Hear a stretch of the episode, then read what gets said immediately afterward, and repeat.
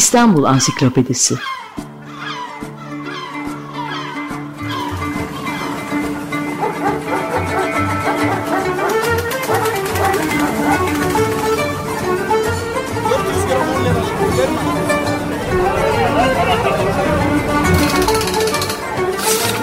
İnsanlar, olaylar, mekanlar, gelenekler ve ihtiyaçlar üzerinden şehrin tarihinden sayfalar.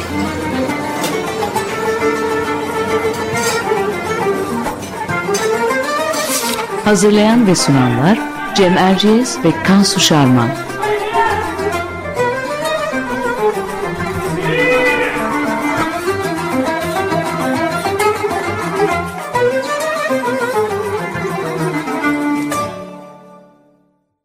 Merhaba Cem Erciyes ben. Açık Radyo'da Kansu Şarman'la birlikte hazırladığımız İstanbul Ansiklopedisi'nin yeni bir programındayız. Bu hafta konumuz İstanbul'un deniz fenerleri. Konuğumuz deniz fenerleri konusunda çalışan araştırmacı ve fotoğraf sanatçısı Oğuz Büktel. Hoş geldiniz Oğuz Bey. Merhabalar. Hoş geldiniz. Bey, Kansu Bey. Her hafta olduğu gibi biz Kansu ile kısa bir giriş yapacağız. Sonra sözü Oğuz Büktel'e bırakacağız. Kısa girişe şöyle başlayayım. Hepimizin malumu deniz fenerleri geceleri denizde yol ve yön bulmak, kıyılardaki tehlikeli sığlık ve kayalıklardan sakınma ve denizde coğrafi yer tespiti için kurulan ışık ve işaret kuleleridir. Denizciler için. Adını Latince farus, Yunanca faros, fenar, eski Mısır dilindeki büyük yüksek sütun anlamına gelen farao sözcüğünden sözcüklerinden geldiği tahmin ediliyor. Varlığı kesin olarak bilinen ilk deniz fenerinin İskenderiye feneri olduğu söylenir. Roma İmparatorluğu döneminde Akdeniz'de çok sayıda fener inşa edilmiş. Orta Çağ'da ise Venedik ve Cenova kolonizasyonu sırasında deniz fenerlerinin sayısı artmış. Anadolu kıyılarında bilinen en eski deniz feneri Çanakkale Kumkale'deymiş. 11. yüzyılda yapılmış. Sigeyyon deniz feneri olarak biliniyor arkeologlar arasında. İstanbul Boğazı'nda ise bugünkü Kız Kulesi'nin yerinde 4 ya da 5. yüzyılda bir fener bulunduğu bilinir. Yüzyıllar boyu deniz ulaşımının en önemli aktörlerinden biri olan fenerler 18. yüzyılda daha planlı olarak inşa edilmeye başlanmış. Peki Osmanlı başkentinde fenerlerin inşası için neler söylenebilir? Sözü Kansu'ya bırakıyorum. Ee, Cem, e, özellikle Osmanlı karasularında deniz ticaretinin artmasıyla e, çeşitli bölgelerde yeni fenerler yapılmış. E tabi İstanbul'da başta geliyor.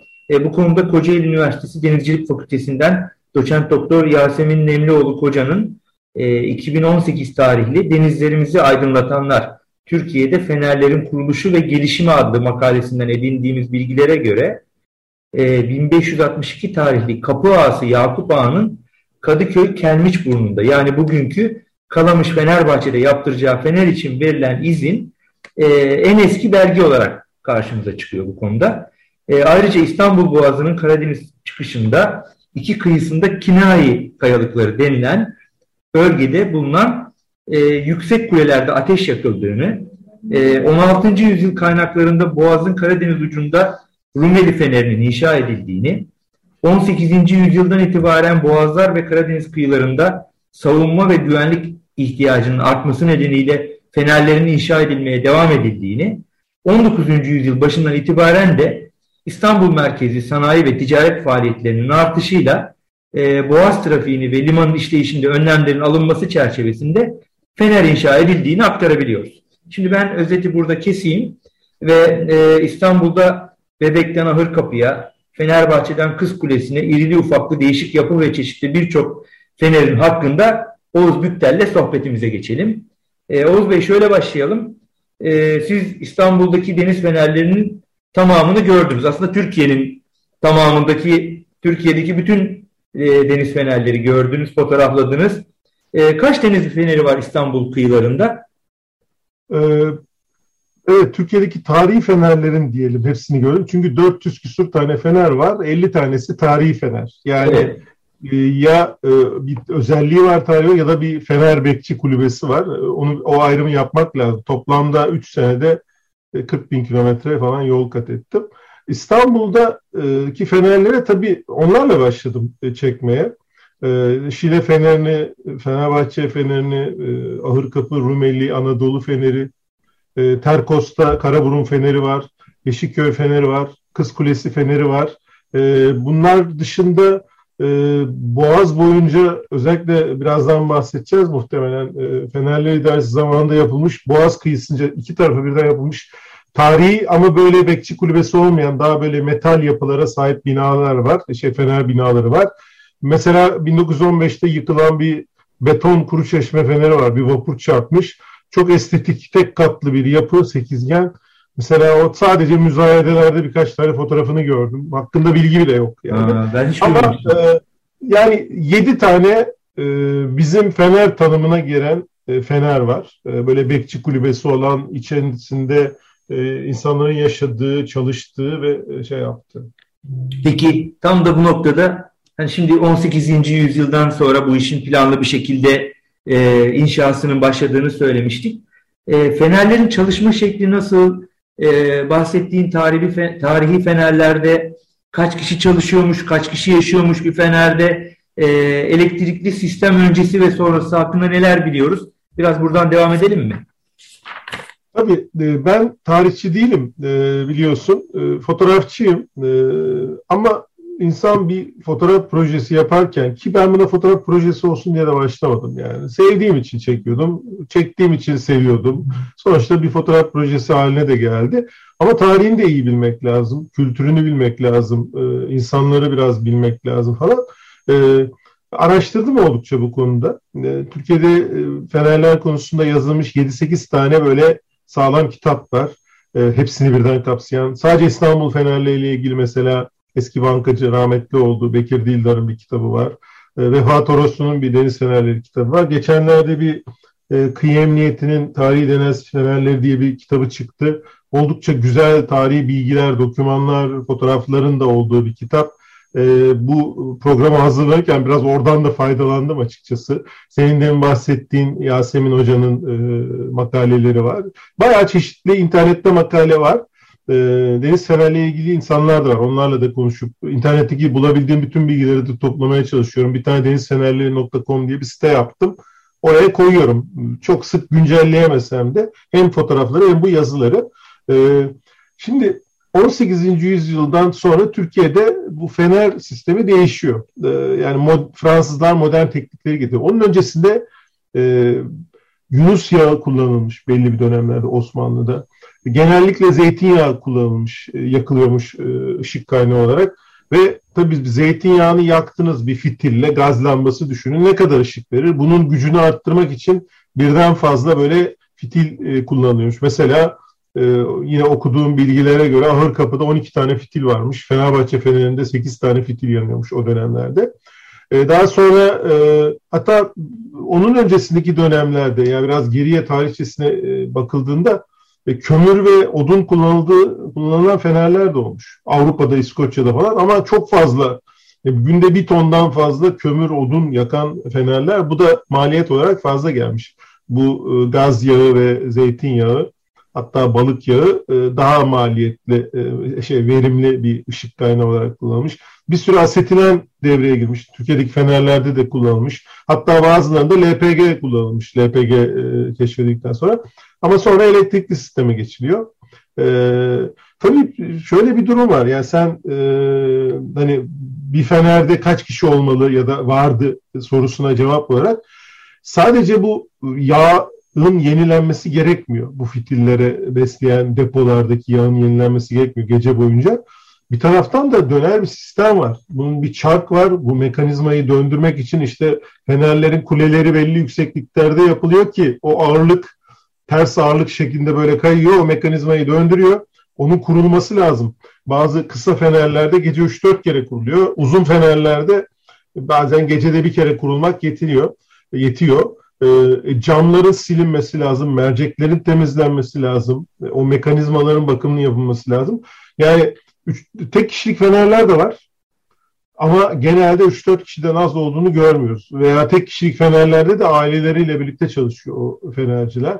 E, halen de mesela şey var, e, birkaç tane belki numune şeklinde kıyı emniyetinin bıraktığı e, Bafra'da mesela ben Bafra Feneri'nde bir gece yattım mesela ya da Alanya Feneri'nde var. E, böyle fener e, bekçilerinin yer aldığı e, yerler var. Ya da fener bekçileri artık fenerin içerisinde yatıyorlar ama fenere doğrudan bir müdahaleleri yok. Çünkü güneş enerji sistemi var, bazılarında jeneratör var e, ve uzaktan kumandayla hatta bilgisayarla kumanda edilen sistemlerle güneşin batış ve doğuş saatine göre e, bunlar uzaktan kumanda ediliyor. E, bir tane sayı var elimde. E, 1859'da 22 tane fener yapılmış. Yani ilk 5 sene içerisinde e, Fenerler İdaresi yapıl, kurulduktan sonra 12 tane mübaşir 139 tane muhafız yer alıyormuş. Yani yaklaşık ortalama fener başına 6-7 kişi diyebiliriz. Bayağı Bunlar bir rakam. Evet. Çalışıyorlar tabii. E, ya da belli izin dönemleri oluyor. O izin dönemlerinde birbirlerine şey yapsınlar diye. Genelde e, bir de aileler içerisinde birbirine aktarım var. Mesela Ahırkapı Feneri'nde veya işte diğer fenerlerde, Bafra'da mesela üç nesildir, dört nesildir fenerci aileleri devam ediyor. Onu da görmek mümkün.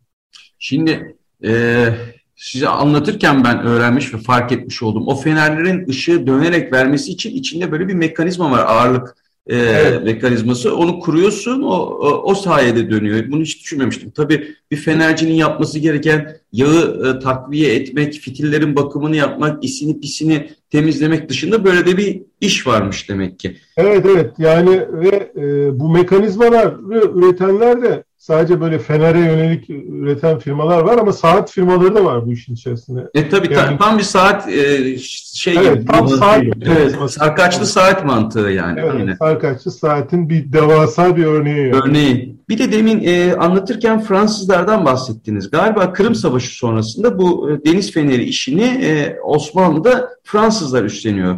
Bunu biraz açar mısınız? Evet. Şimdi e, Jean Marcus ya da Jean Marius Michel adında bir Fransız e, mühendis denizci var. Uzun yol kaptanlığı yapıyor. 1819 e, doğumlu. 1843 sonrasında Doğu Akdeniz'de uzunca bir süre uzak, yol kaptanlığı yapıyor ve Doğu Akdeniz'de sinyalizasyon olan kıyı sayısı çok az. Bu bölge Osmanlı denetiminde büyük ölçüde. Ve e, o bölgede hem korsanlar var hem kayalıklar var, bu tehlikeli burunlar, akıntılar falan. E, bu yolcunun tehlikeli dikkatini çektiğinde e, bunları bir şekilde ama onun detayını bilmiyorum. Yani okuduğum kaynaklarda o da yazmıyor. Fransa Kralı 3. Napolyon'a iletiyor. O da bunu Osmanlı'ya politik ve ekonomik olarak yaklaşma planları çerçevesinde bir önemli bir fırsat olarak görüyor aslında.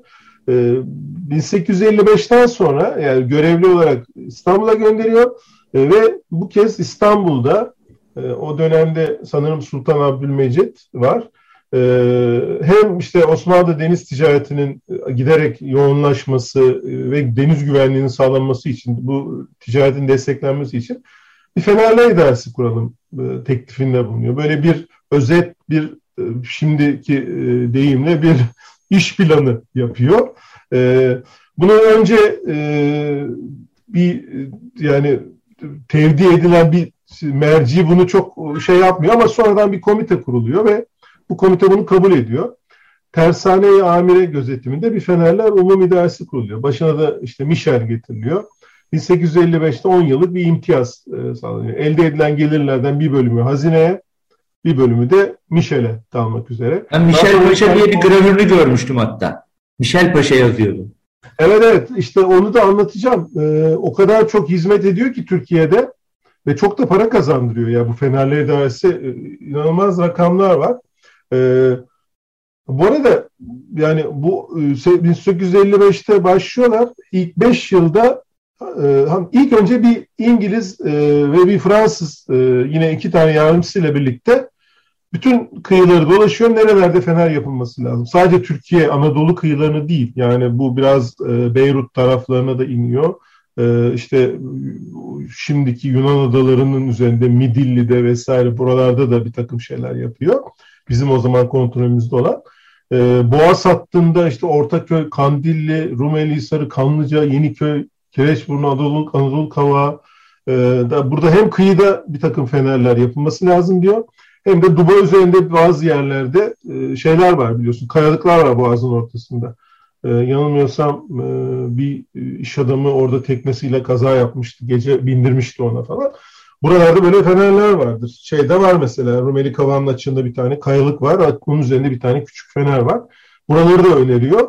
Ve bu kurum ilk 5 yılda 22 tane fener yapıyor. İlk 20 yılda da neredeyse 100 tane fener var. E, hatta bir ara Karadeniz'in çıkışında fener gemisi var. Yani herhalde Fransa'dan geliyor. E, yer Tam fener. onun detayı yok.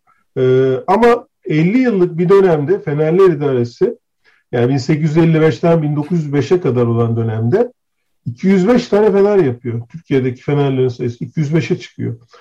İlk baştaki 30-35 tane fenerin fonlamasını da Fransa Kralı 3. Napolyon yapmış bu arada.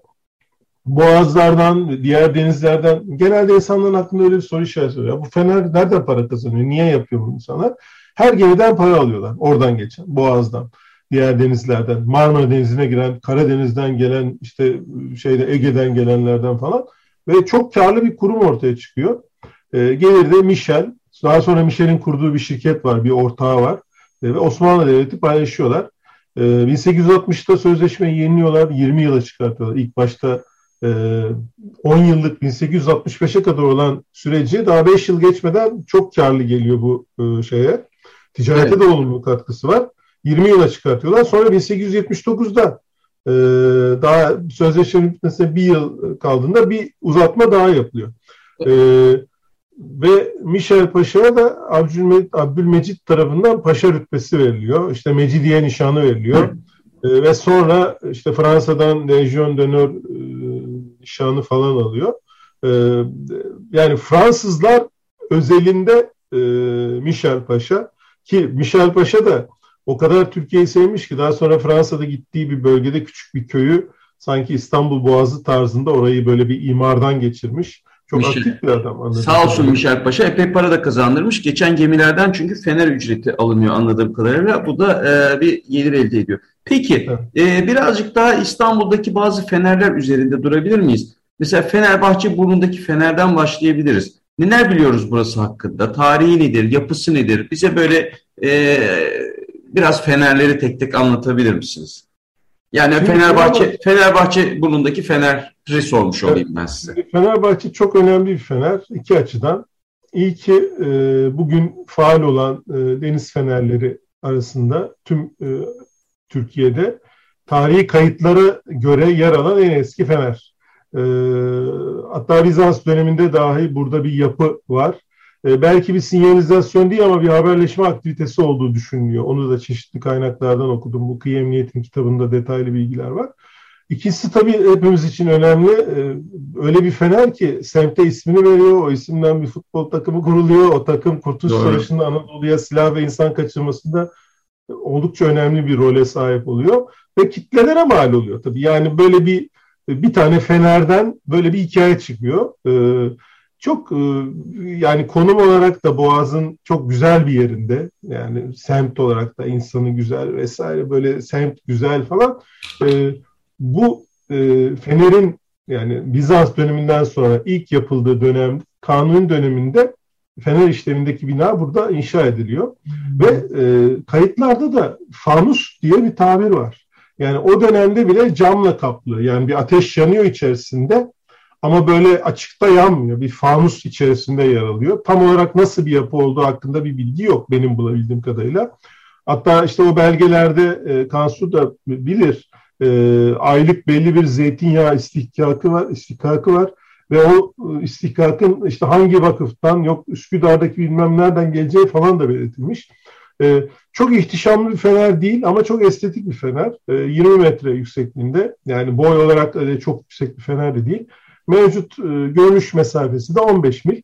Ben bu fenerin içerisine çıktım. Yani e, hem fenerin içini hem e, lensin orayı, oradan çevreyi e, fotoğrafladım falan. E, Çok özel bir duygu. Bu fenerlerin içine çıkmak, oradan yukarıdan bakmak. Şile fenerine çıktım, Rumeli fenerine çıktım. E, çok özel bir fener yani Fenerbahçe feneri gerçekten. Peki e, biraz da Ahır Kapı Feneri'nden bahsedelim mi? Hani e, çünkü e, şimdi süremiz de azalıyor. E, Tamam. bir iki feneri özel olarak e, konuşmuş olalım istiyoruz. Tamam. Ee, ağır kapı feneri aslında o bölgede de iki tane fener var. Bir tane çatladı kapıda e, ilk yapılıyor. E, bu mevcut yerin bir kilometre batısında. Ama e, ahır kapı feneri denildiğinde bu ikisinin tarihi bir e, düşünülüyor e, okuduğum kaynaklarda. İlk fener 1756 yılında ahşap e, yapılıyor. Üçüncü Osman sanırım o bölgede bir gemi karaya oturunca ve kurtarılması insanların uzun sürünce onun üzerine bir talimat veriyor ve ilk fener yapılıyor. Sonra işte bildiğimiz Fransızlar geldikten sonra bu sefer ağır kapıda surun üzerinde, sur kulesi üzerinde bir tane yapılıyor. E, bu Türkiye'nin en yüksek e, kuleye sahip feneri. E, ilk başta deniz kıyısında ama sonra da önünden sahil yolu falan geçiyor. Burada enteresan bir detay var bu bekçilerle ilgili. 20. yüzyılda ilk fener bekçilerinden bir Said Lik diye bir adam var. E, o göreve başlıyor ve karısı da onun gardiyanı. Sonra Said Lik e, görevden ayrılınca karısı onun yerine geçiyor. Kızı da ikinci gardiyan oluyor. Sonra e, kendisi görevden ayrılınca bu kez e, kızı gardiyan oluyor, gelini atanıyor falan. Böyle yaklaşık 50-60 yıl kadınlar sadece Fener bekçiliği yapıyorlar. Çok gerçekten bu konuyla ilgili internette güzel makaleler var. Evet ee, ben şeyi hatırlıyorum sen e, Atlas dergisinin kapağında Atlas İstanbul dergisiydi galiba kapağında evet. Ağır Kapı Feneri'nin senin çektiğin çok güzel fotoğrafı yer almıştı. Evet evet. Hatta deminki kıyıda şey, kitaptaki kapağı sen ona benzettin. Evet ona benzer bir açıdan çekilmişti. Çok severim. Ee, sonra drone falan da fotoğrafını çektim. Çok güzel bir yerde o da. Yine Fenerbahçe Fener'ine karşıdan bakan bir yerde. Ee, oldukça da haşmetli tabii. Yüksek ve e, şey bir fener. Gösterişli peki, fener. peki şimdi sonra Cumhuriyet döneminde Fenerler kime bağlı, nasıl işletilmiş? Kısacık da ondan bahsedersek. Tabii. Ee, şimdi 1900 daha doğrusu Birinci Dünya Savaşı'nda bu Fransızlarla olan imtiyaz sözleşmesi donduruluyor. Ee, Kurtuluş Savaşı sürecinde. Ee, sonra 1923'te yenilenen bir protokolle imtiyaz e, tekrar uzatılıyor. O dönemde yapılacak başka önemli işler var. Ee, sonra ise 1939'da imtiyazları sona erdiriyorlar ve Fenerler İdaresi'nde önce Denizcilik Bankası'na, o dönemde şu, bugünkü Deniz Bank değil ama o dönemdeki Denizcilik Bankası'na devrediyorlar. 1951'de e, kıyı emniyeti kuruluyor. Yine Denizcilik Bankası bünyesinde. Sonra Denizcilik Hizmetleri ismi alıyor kurum e, Denizcilik Bankası. E, 1997'de ise tamamen ayrılıyor. Şu anda kıyı emniyetinin e, kontrolünde. 432 tane fener var 2010 yılı itibariyle. Bugün itibariyle tam sayıyı bilmiyorum çünkü e, her açılan mendireye de fener koyuyor e, evet. yapanlar. E, ama sonuçta e, yaklaşık işte 80 yıldır e, Türkiye Cumhuriyeti'nin kontrolünde e, işte yaklaşık 25 senedir de kıyı emniyeti tek başına gemi tahlisiye işlemleriyle birlikte bu e, kurumu yönetiyor. Bütün fenerle yönetiyor. Bir de tabii e, yani bu, bu bu kadar büyük bir işletme e, ve bu kadar kontrol sonrasında yanlış yaşanan işlemler falan yani bu bekçilerin görevlerinin sona ermesi falan orada da bayağı bir çalkantılı hikayeler var aslında. Yani. Evet ben de şimdi onu soracaktım. Artık bekçiler yok deniz fenerlerinde. Ee, tabii yani edebiyatta, sinemada bile karşılığını bulmuş bile demeyeyim özellikle. Ee, o yalnızlıkla, o işte e, ne bileyim insanlardan uzak ama insanlara hizmet, uzaktaki gemicilere hizmet vermek de çok metaforik de bir şey. Tabii dünyanın ucundaki fener var. Evet yani bu evet. fenerci e, kavramı, fener bekçisi, gardiyan deniyormuş. Yine sizin konuşmanızdan onu da öğrendik. Ama artık bunlar yok. Şimdi günümüzde insanlar için deniz fenerleri sizce ne ifade ediyor? Bundan bahsederken süremiz azalıyor artık o yüzden hemen bir sonraki soruyu da yapıştırayım arkasına. Yani siz mesela yani sadece İstanbul'da değil Türkiye kıyılarında hatta dünyada e, ilgi çeken, sizin ilginizi çeken başka fenerler varsa onlardan da bahseder misiniz? Tamam, çok kısaca bahsedeyim. Fenerler e, birçok özellikle Jules Verne okuyan çocukların falan e, böyle e, Türkiye'de de tabii bazı örnekleri var. E, hep böyle erişilmesi zor, uzak, gizemli, büyülü, doğayla iç içe e, ve bir taraftan hem güven hem umut e, aşılayan bir kavram bence. Hatta e, bir deyim var birinin fırtınasında fenerin ışığı olmak falan diye. Yani sen çok önemsiz sayabilirsin kendini ama o fırtınada bir kişiye yol gösterirsin gibi anlaşılabilen. E, bir ara bu malum bir takım yolsuzluklar nedeniyle bu kavram biraz darbe görse de bence hala çok umut veren, gizemli, büyülü bir kavram. E, bir, bir anlamda tırnak içinde kullanıyorum bu kelimeyi, son kale e, gibi. Yani teknoloji o kadar gelişti ki artık telefonla bile gemi navigasyon programları var. Yani teknenizi yönetebiliyorsunuz. Haritada nerede olduğunuzu kayalıkları uyarıyor. Otomatik radar sistemleri, sualtı sonar vesaire. Ama bütün denizle, e, yelkenle uğraşan arkadaşlarım sordum. Hepsi hala o fenerlerin önemini bana söylemiştir. Ben bizzat deniz tekne yönetmedim ama e, onu halen bir şey olarak hani son kale kavramına uygun olarak yani e, finansta öyle bir deyim vardır. Son kale Merkez Bankası'dır. Yani bütün bankacılar... şu an değil, şu an değil. Ama deniz fenerleri hala son kale. Onu anlıyorum yani. Evet. Son güvenilecek şey. Evet. Şöyle bir durum var. Hala şey dünyada mesela deniz fenerleri böyle gecelemek için otel olarak kullanılıyor. Burada mesela Hoşköy feneri var. E, ben de oranın yeni e, bu özelleştirmesiyle birlikte alan e, hanımefendiyle tanıştım. E, ve e, orasını bir renove etti ve bildiğim kadarıyla da yakın zamanda bir hem kültürel sanatsal aktivitelerde kullanacak hem de e, belki belli dönemlerde gecelemeye de açacak. Yani hı hı. dünyadaki çeşitli deniz feneri turizmi var çünkü. E, o, o, o tip şeyler artarsa çünkü mesela Samsun'da var bir restoran. Çok bir özelliği yok. Turgut Reis'te var. Benim evimin de çok yakınında bir restorandı. Sonra kapandı. Şu anda mezvelelik durumda.